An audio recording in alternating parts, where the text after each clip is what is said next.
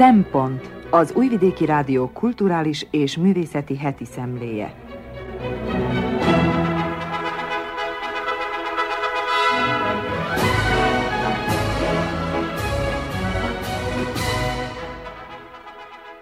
Jó napot kívánok! Köszöntöm az Újvidéki Rádió hallgatóit. A mikrofonnál Krnács Erika, a Szempont mai szerkesztője. Ízelítő kínálatunkból.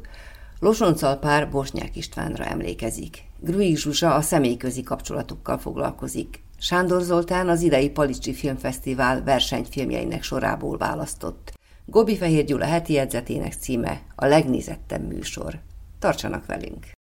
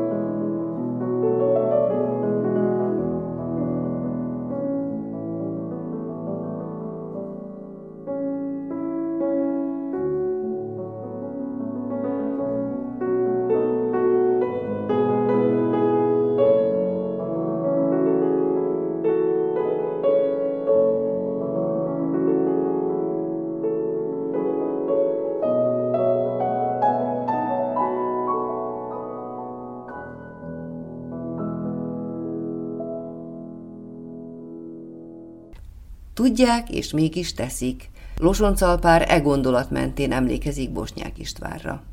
Tudják, és mégis teszik. Ugyanis ezúttal nem valamilyen időpontra való emlékezés sarkal, nem gondolok sem egy születési, sem egy elhalálozási dátumra, hanem éppen ez a mondat indított el.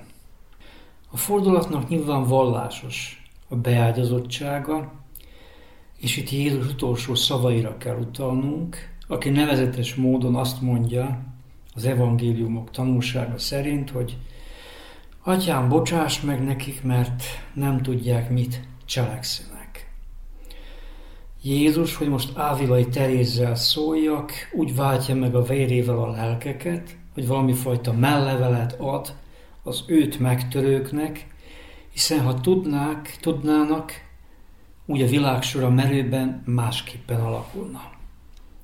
Ám tragikusan hiány vannak a tudásnak. Aztán, hogy ugorjak egy óriásit az időben, egy Karl Marx nevezetű szerző mondta volt azt, hogy nem tudják, de teszik. A hiedelem, amely nem szokott utána nézni a dolgok állásának, úgy tudja, hogy ezen szerzőt vad, vallás ellenesség kerítette hatalmába, ezért nem szokás tudni, hogy apja evangelizált, és ez rányomta a bélyegeit a fiú értelmiségi építkezésére is. Ajánlom amúgy, hogy olvassuk el a János evangéliumáról szóló fiatalkori dolgozatát, nem beszélve arról, hogy a tőke teli tűzdelt bibliai metaforákkal. Az, hogy nem tudják, de teszik, ez azt jelentette, hogy miközben az ember ténykedik a világban, olyan tendenciákat teljesít be, amelyekről kevés tudása van, azaz a történelem az ember feje felett, tőle függetlenül történik. És történetesen Marx emancipatórikus reményen abban állott, hogy elképzelhető egy olyan világ, amelyben a tudják és teszik jut érvényre, és a történelem nem idegenedik el az embertől. De Golyának is van egy képe, amely ezt a címet viseli, nem tudják, hogy mit tesznek. Aztán, hogy ismét egy nagy ugrást tegyek a múlt század 70-es és 80-as éveiben fordult ugyanis a kocka, és eljutottunk a kezdetben rögzített fordulathoz, tehát, hogy tudják, és mégis teszik. A vélelem arra emlékszik, hogy a jelenkor nagy befolyással bíró filozófusa, Peter Sloterdijk nagy előszeretettel élt a fordulattal, miközben arról értekezett, hogy a mondat valójában az egyre inkább általánossá váló cinikus magatartást írja körül. Egy másik szintúgy nevezetes filozófus, mármint Slavoj Zsizsek, aztán belekapaszkodott a fordulatban található tartalomba, és bejelentette, hogy ez egyáltalán az ideológia működésének az alapja. Nagyon is tudjuk, hogy mit teszünk, ami nem felel meg a kivetített értékélbeteknek, eszményeknek, mégis tesszük. Már most erre az óriási kerülőre azért volt szükségem, hogy elmondjam, hogy a fordulatot először attól a Bosnyák Istvántól hallottam, aki nélkül egykor a vajdasági magyar művelődési élet nem volt elképzelhető. Hiába harsogják az imént szóba hozott mesterfilozófusokat, mint ezen képlet kiötlőit, voltak éppen az az igazság, hogy a formula a levegőben volt az említett periódusban, úgyhogy Bosnyák vagy visszhangzott egy állítást, vagy beállítottságánál fogva ráérzett a korszakváltozások miben létére. Lehetséges, hogy egy kitartó filológiai ügyködés utána tudna ennek járni. És akkor Bosnyák István, vagy Baranyai Bosnyák István, ahogy nevezte magát egyes műveiben, hiszen Baranyából jött az akkori gravitációs központba, mármint Újvidékre. Nincs új szimpózion történet nélküle, a szerkesztő és főszerkesztő a rendszeres tanulmány és glosszaíró nélkül, és valami fajta lelkismeret fordulás vesz erőt rajtam, amikor arra gondolok, hogy a szimpózióról szóló könyvemben ezernyi ok miatt nem tudtam egy teljes fejezetet neki szentelni. És a világformálás igézetében munkálkodó ember együtt lélegzett a jugoszláv szocializmussal is, így például Laskói Esték című szociográfiája, amely az oktatási praxis kritikai ábrázolásával mutatta meg, hogy hogyan tudott korumpálni, korumpálódni ezen szocializmus. Minden idevágó gesztusa lényegében gyűrkőzést jelentett a jugoszláv szocializmus fordulataival. Ezen társadalmi formáció ugyanis azt hirdette meg, hogy a társadalomkritika a felvilágosodás kritika kultusza, a fogalmak lámpása, hogy eme régi fordulatot idézzem, előbbre viszi a világot, Bosnyák pedig ezt a deklaratív orientációt társai nagy részével együtt magába szívta. A barokkos körmondatokat alkalmazó ember így mindig készen állt a kritika gyakorlására, a szimpozionista kritika legfényesebb fejezeteinek megírásaiban, ő is részt vett, és 68-as remek műve a tannyú huszárokról csupán egy példa a sok közül. A vélelem elsősorban hagiográfusként ismeri, hiszen Sinkó Ervint, a magyar tanszék tanárát és az egykori vajdasági magyar világ meghatározó alakját vonatkoztatási pontnak tudta, könyveket írt róla, folytonosan értelmezte őt, és nem szűnt meg vissza, visszatérni a sinkói eszmefuttatásokhoz.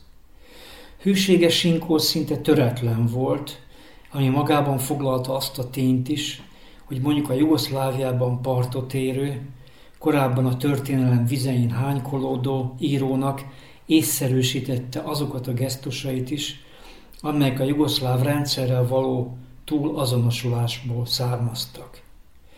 Persze a forradalom és az etika antinómiáit gondoló élő Sinkó végtelen anyagot jelentett Bosnyák számára, akinek dilémái másfajta formában, de visszaköszöntek a jugoszláv szocializmus szinterén is. Cselekvés, erőszak, az erkölcs, amely soha nem szabadulhat meg az antinómiák terhétől, a másik ember iránti erkölcsi magatartás – Bosnyák számára ezek a kérdések elévülhetetlennek bizonyultak. Akkoriban sokat rebesgették, hogy a még pesgő ifjúsági tribűnön milyen éles pengeváltás ment végbe Bosnyák és a másik jelentékeny személy Borimre között. Egy szóval nem merő tévedés Bosnyákban a sinkói nyomokon járó kelő embert látni, aki eljegyezte magát a sinkói életmű értelmezésével. Emlékszem arra, hogy a magyar tanszéken egyszer egy sinkóval kapcsolatos konferencián megkérdezett, hogy megfelelőnek találtatik-e sinkó a filozófia mérlegén.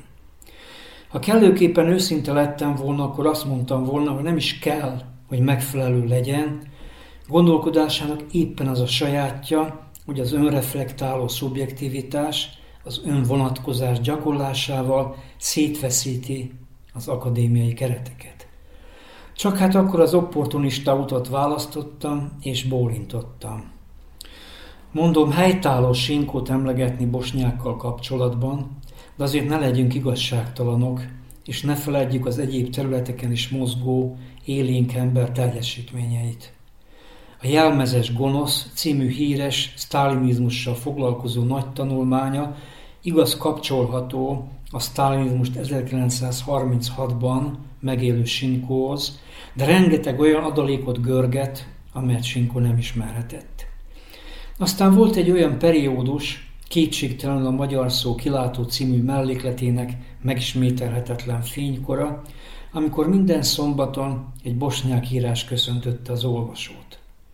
A levelek a Panon aszfaltról a vajdasági magyar publicisztika legerősebb vonulatához tartoznak, és aki kíváncsi arra, hogy hogyan reflektált egy reprezentatív és az akkori szocializmushoz elkötelezett értelmiségi, úgy ezeket az írásokat mindenképpen taglalja.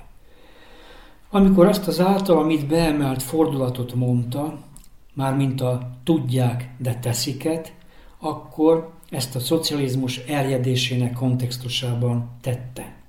Tudják és mégis teszik, egy szól a tudás nem ment meg bennünket, és nem lök az emancipáció pályáira. Tudják, hogy a szocializmust felszámoló kapitalizmus szabadságrontó is, mégis teszik. Bosnyák még verseket is írt csendben, az önértelmezés és a vallomás modorában, érdemes ezeket is betűzni, hiszen sok mindent feltárnak.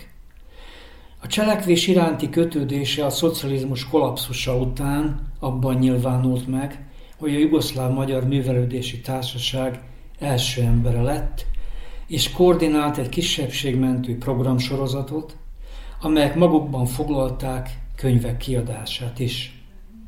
Érdeklődése, mint másoknak, a kisebbségi kérdéscsomó felé fordult, nem nehéz utána nézni ekkortárt keletkezett írásainak. És itt jut eszembe egy epizód.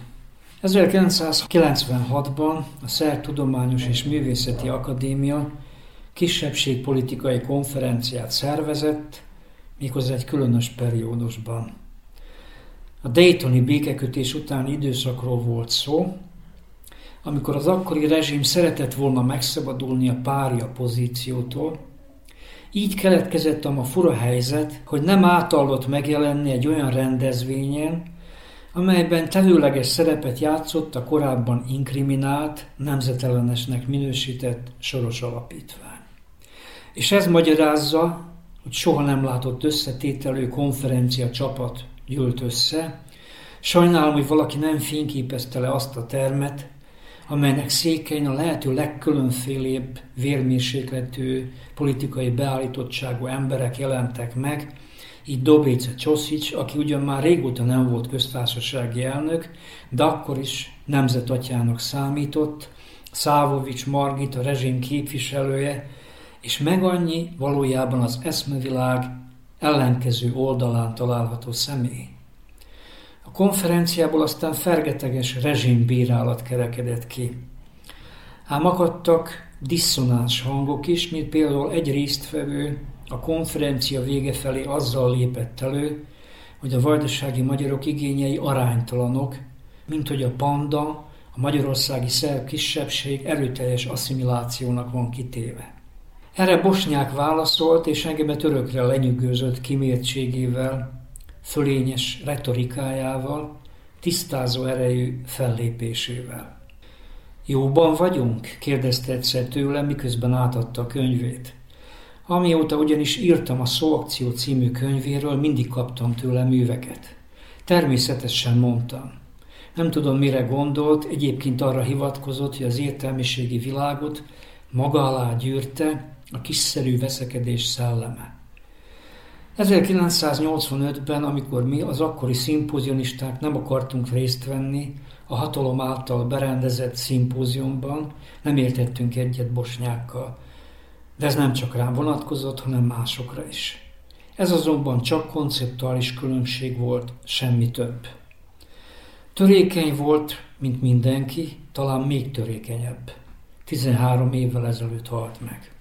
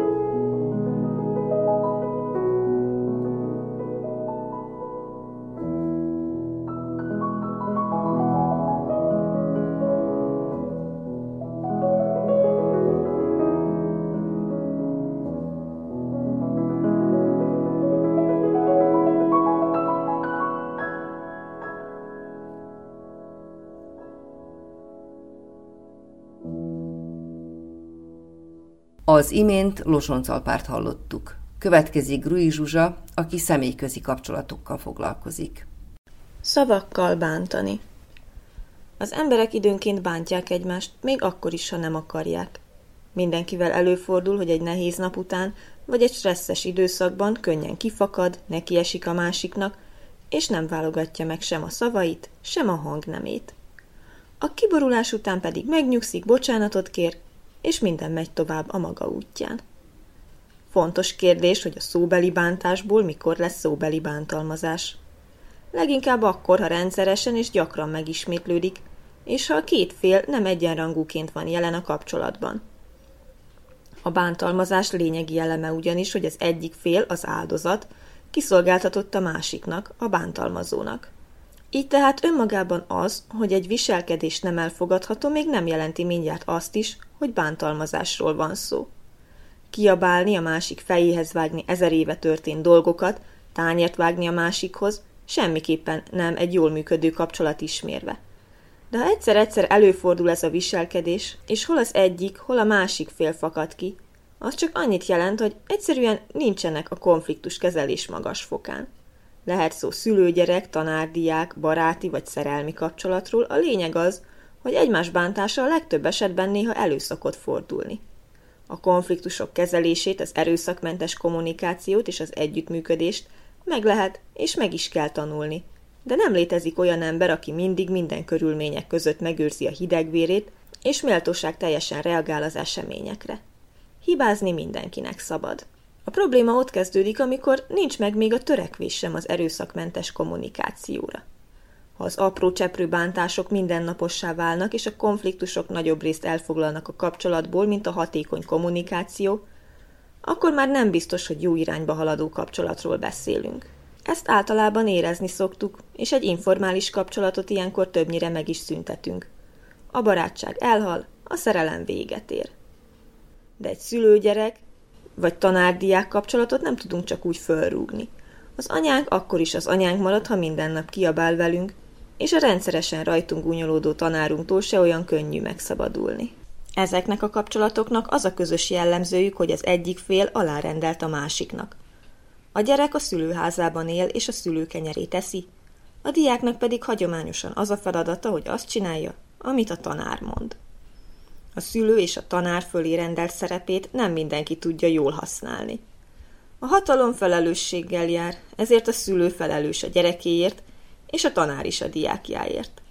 A fölnőttnek nagyobb az élettapasztalata, és feltételezhető, hogy többet tud a személyközi kapcsolatokról, mint a gyerek. Ezért tőle kell elvárni, hogy jól kezelje a konfliktusokat. Nem mindegy például, hogy hogyan reagál arra a tanár, ha a diák hibázik. Például nem ért egyet a tanár szavával, ezért nemes egyszerűséggel lehülyézi őt. Ha a tanár ilyenkor megalázással, kiabálással vagy sértegetéssel, tehát bántással reagál, akkor azzal nem mutat példát a diáknak arra, hogy hogyan lehet kezelni a konfliktusokat. Szülő-gyerek viszonylatban hasonló az a helyzet, amikor egy veszekedés alkalmával a gyerek az apja vagy az anyja szemébe vágja, hogy utálja őt. Erre nem szabad düböl reagálni és azt mondani a gyereknek, hogy én is utállak téged. A gyerek az gyerek, ha ilyet hall, elhiszi, hogy a szülei nem szeretik, vagy csak akkor szeretik, ha jól viselkedik. Ráadásul nem fogja megtanulni se az érzelmeinek a kontrollálását, se az építő jellegű vitatkozást. Manapság egyre inkább terjednek a régi hagyományokkal szembe menő, alternatív gyereknevelési és pedagógiai irányelvek. Már nem megszokott a gyerekbántalmazás, és egyre több tanfolyam közül választhat az, aki szeretne jobb konfliktuskezelővé válni. A tanár felé már sokszor az az elvárás, hogy partnerként tekintsen a diákjára, a szülő felé meg az, hogy érzelmileg is támogassa a gyerekét. Az alá fölé rendeltség azonban nem csak mint állandó jellegzetesség jelenhet meg egy kapcsolatban. Bizonyos helyzetekben az egyik fél szituatív fölényében van a másikkal szemben. Ennek tipikus példája az orvos és a páciens esete.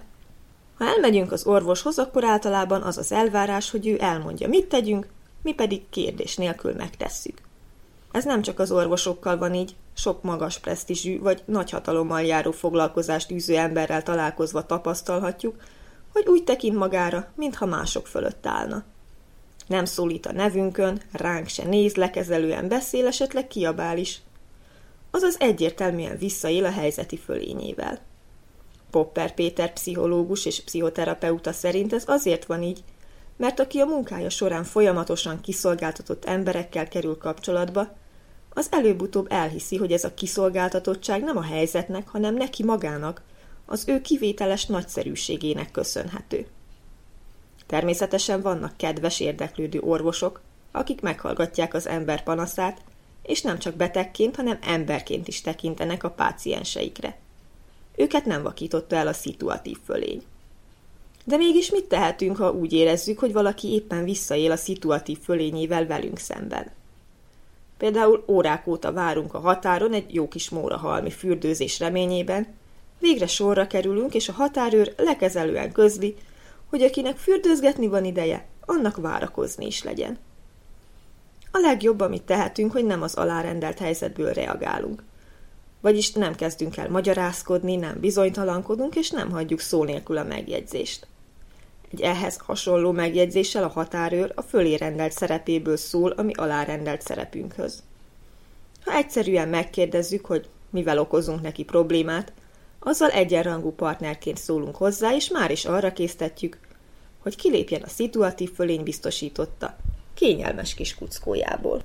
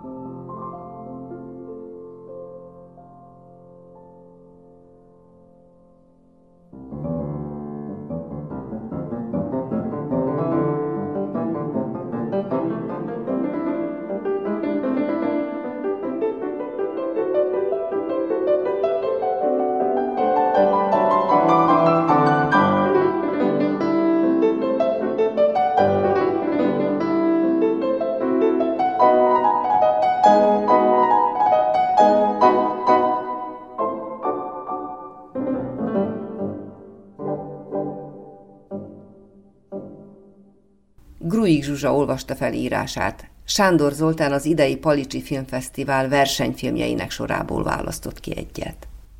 A brémai Tálib édesanyja Andreas Dresden egy anya George W. Bush-sal szemben. Közvetlenül a 2001. szeptember 11-én történt terrortámadás utáni időszakban Murat Kurnaz teljes mértékben beleillett az iszlamista terroristákról a nyugati világban kialakult képbe. 19 éves fiatalember, török bevándorló gyermeke, aki az utóbbi időben szakállat növesztett, és egyre nagyobb érdeklődést tanúsít az iszlám iránt. Lakóhelyén Brémában rendszeresen látogatni kezdett dzsámit, végül pedig 2001. október 3-án Pakisztánba repül. Későbbi elmondása szerint utazásának a célja az volt, hogy többet megtanuljon a Koránról, mielőtt még fiatal felesége Törökországból csatlakozik hozzá Németországba. Néhány héttel a New Yorki ikertornyok leomlását követően azonban túlságosan gyanúsnak bizonyult, ezért annak gyanújával, hogy csatlakozni szándékozott a tálibokhoz az amerikaiak elleni harcban, útközben letartóztatták. Így került elfogató parancs és vádirat nélkül 2002. januárjában a vitatott törvényességű Guantanamo-i börtöntáborba. Mint ismeretes, az Egyesült Államoknak a Kuba déli részén lévő Guantanamo-i öbölben található katonai támaszpontján a 2001. szeptember 11-i terrortámadás után a George W. Bush vezette adminisztráció a terrorizmussal gyanúsított személyek részére fogolytábort hozott létre. Nyilván azért itt, hogy amerikai területen és jogvédelmen kívül vallathassák a feltételezett terroristákat, hiszen kubai területként Guantanamon nem érvényesek az amerikai törvények, és az amerikai alkotmány is csak közvetetten, a katonai szabályzatokon keresztül. Ennek következtében történhetett meg, hogy sokan éveket töltöttek elzárva úgy, hogy közben még vádat sem emeltek ellenük. A hírhedt tábor története mára már közismert, számos cikk, könyv és több film is foglalkozott a témával. Többek között Kevin McDonald a Palicsi Filmfesztiválon tavaly vetített Guantanamo-i napló című alkotása, amelynek középpontjában a táborban uralkodó állapotok ábrázolása áll. Andreas Dresen egy Anya George W. Bush-sal szemben című műve Murat édesanyja Rabie Kurnaz szemszögéből meséli el a történetet, amely azon a bizonyos október harmadikán veszi kezdetét.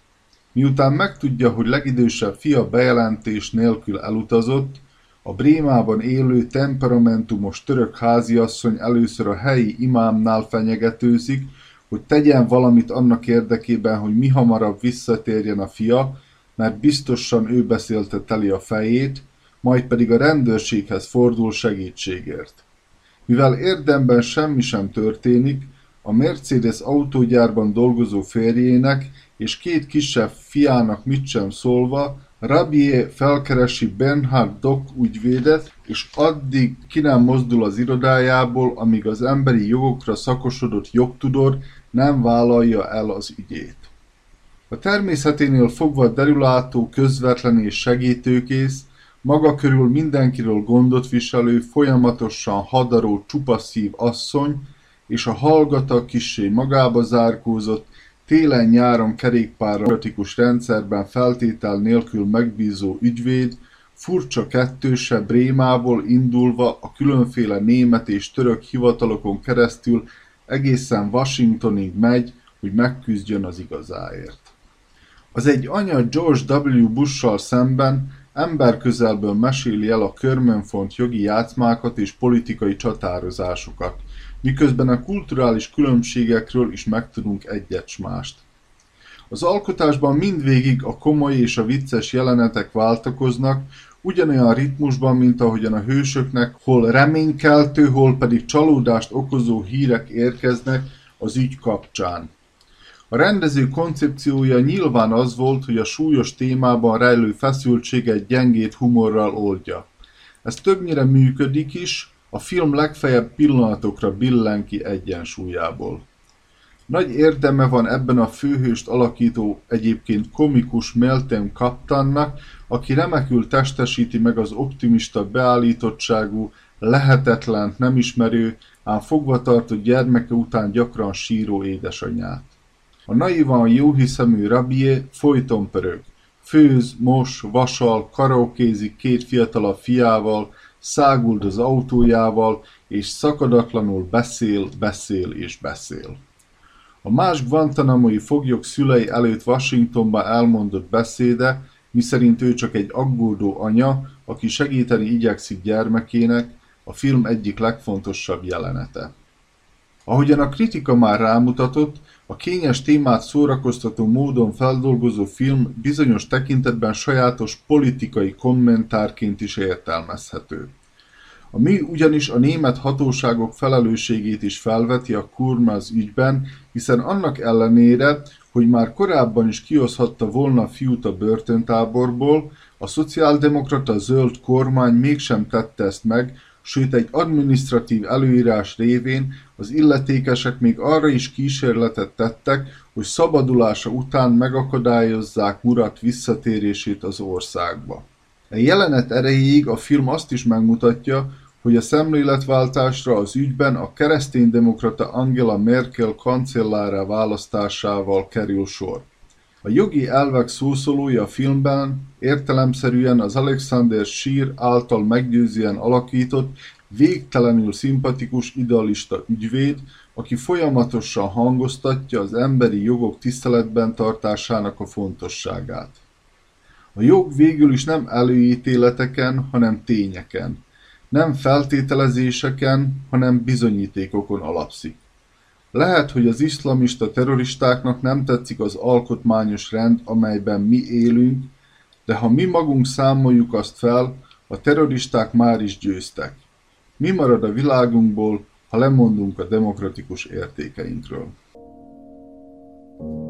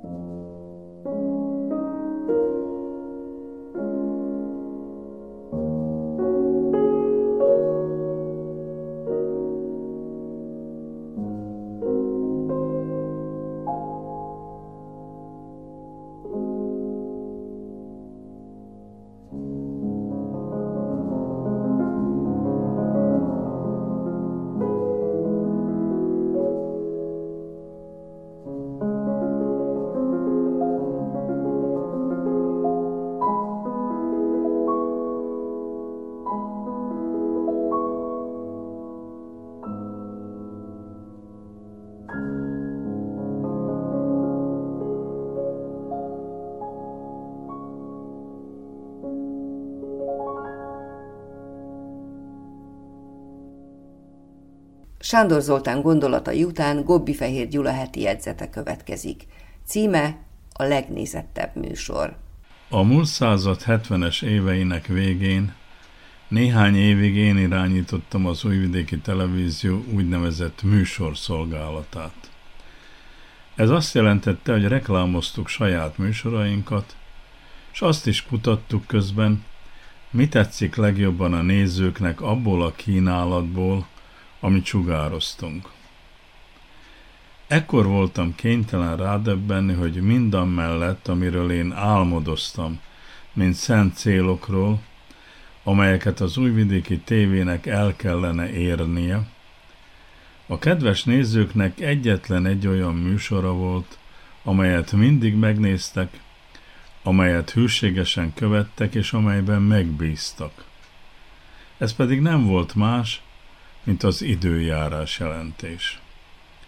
A televíziókban közvetített időjárás jelentések, mint annyi más tévés forma, az amerikai Egyesült Államokban alakult ki a múlt század 40-es éveiben.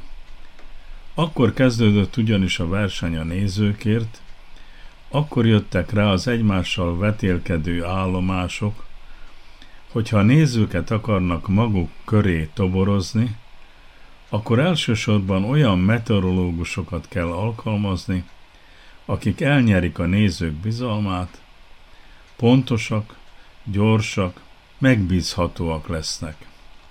Mivel ez a forma lehetővé tette, hogy rengeteg hirdetést sugározzon a tévécsatorna, aránylag gyorsan, vagyis 1982-ben megalakult a Dever Channel Atlantában, amely egész áldott nap semmi mást, mint folytonos időjárást jelentést adott. Meg reklámokat. Sokan nézték, persze nem folyamatosan, hanem napjában többször is.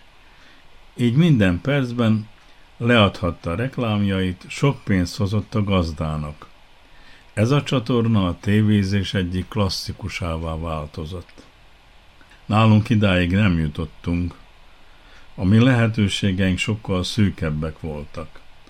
De az biztos, hogy amikor felmértük, mit szeretnek, és mit várnak a nézők, amikor az újvidéki televízió magyar híradójára kapcsolnak, akkor kiderült, hogy lám a legtöbben az időjárás jelentésre kíváncsiak. Emlékszem, országos szinten is folyt egy verseny a népszerű bemondók között, és a Magyar Szó egyik szombati számában arról írtam, hogy a belgrádi televízió bemondója Kamenko Kátics nyerte meg az országos első helyet, mikor megszavaztatták a nézőket arról, hogy kit ismernek egyáltalán legközelebbről a tévékben.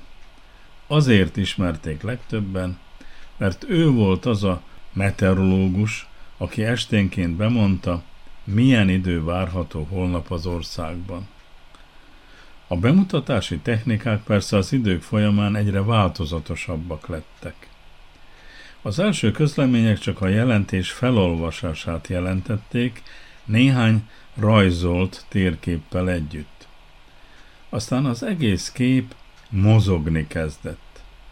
Aztán megjelentek a meteorológiai műholdak felvételei, majd megjelentek a videó és számítógépek. Ezek fejlődés lehetővé tette, hogy a nézők is meteorológusoknak érezzék magukat.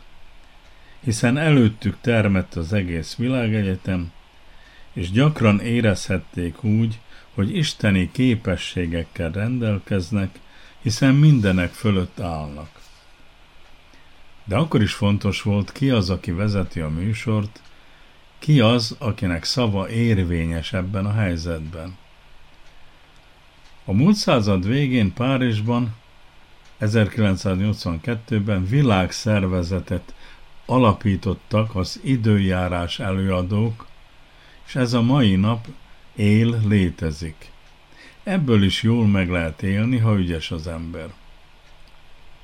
Mondom, rájöttem, hogy az esti híradó legnézettebb része se nem a belpolitikai rovat, se nem a külpolitika, hanem az időjárás jelentés. kénytelen voltam elgondolkodni rajta, mi lehet ennek a kulcsa. Hogy, hogy nem az országban zajló forró politikai változások, a vitákról szóló beszámolók, az élőben közvetített beszédek vonzák a legtöbb nézőt. Arra jöttem rá, hogy ezek, amennyire székéhez ragasztják a nézőket, legalább annyira, de lehet, hogy sokkal jobban idegesítik az embereket. Hiszen a politikai hírek bámulása mindig belső kockázattal, vagyis választási kényszerrel, egyfajta színvallással jár együtt. Ez is erős kényszer, amelyet nehéz elviselni. De amikor a műsor végre az időjárás jelentéshez ér, akkor azt nyugodt lélekkel lehet meghallgatni, megnézni, arról minden esetben nyugodt lélekkel lehet nyilatkozni. Könnyebbséget hoz. Akármilyen időt is jelentenek, idő az lesz. És érdekes módon az időjárás jelentés tévedhet, de nem hazudik. Aztán a meteorológus megmutatja úgy a világot, ami ennek valóban látszik. Mutatja a földgolyót határok nélkül. Mert a felhők számára nincs vámvizsgálat, nem kérünk tőlük útlevelet, nem kutathatjuk őket, nem is csempésznek. Nem rejtenek semmit, amit az ember nem láthat. És a meteorológus a tetejében még meg is magyarázza őket milyenek, mit hoznak, mit visznek, merre tartanak. Olyan, mintha a magyarázatot adó személy uralkodna felettük. Még akkor is olybá tűnik ez, noha mi tudjuk, hogy erre nem képes, és nem is várjuk tőle ezt. Viszont neki elhisszük, amit mond, mert pontosan ismerjük képességei határait.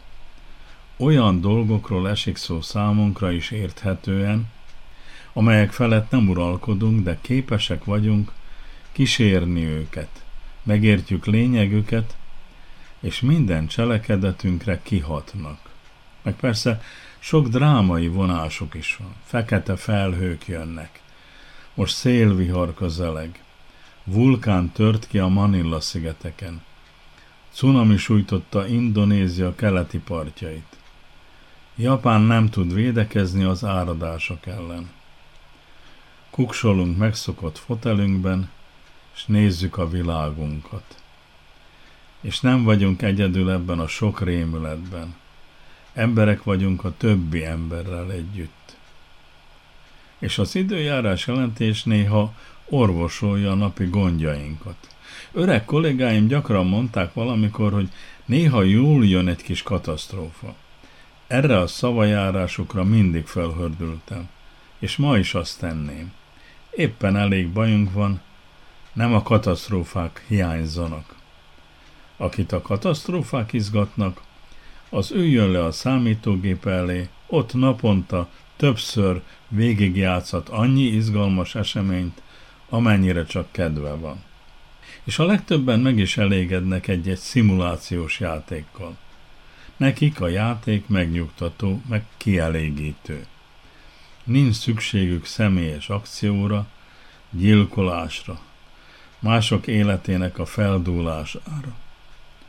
Az embernek, az átlagembernek elég az időjárás jelentés izgalma.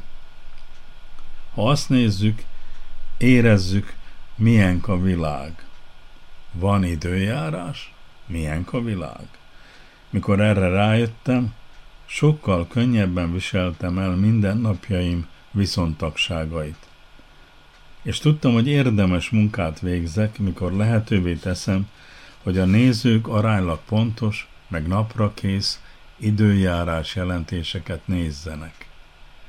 A világ egyelőre még létezik, még akkor is, ha néha viharos időket élünk.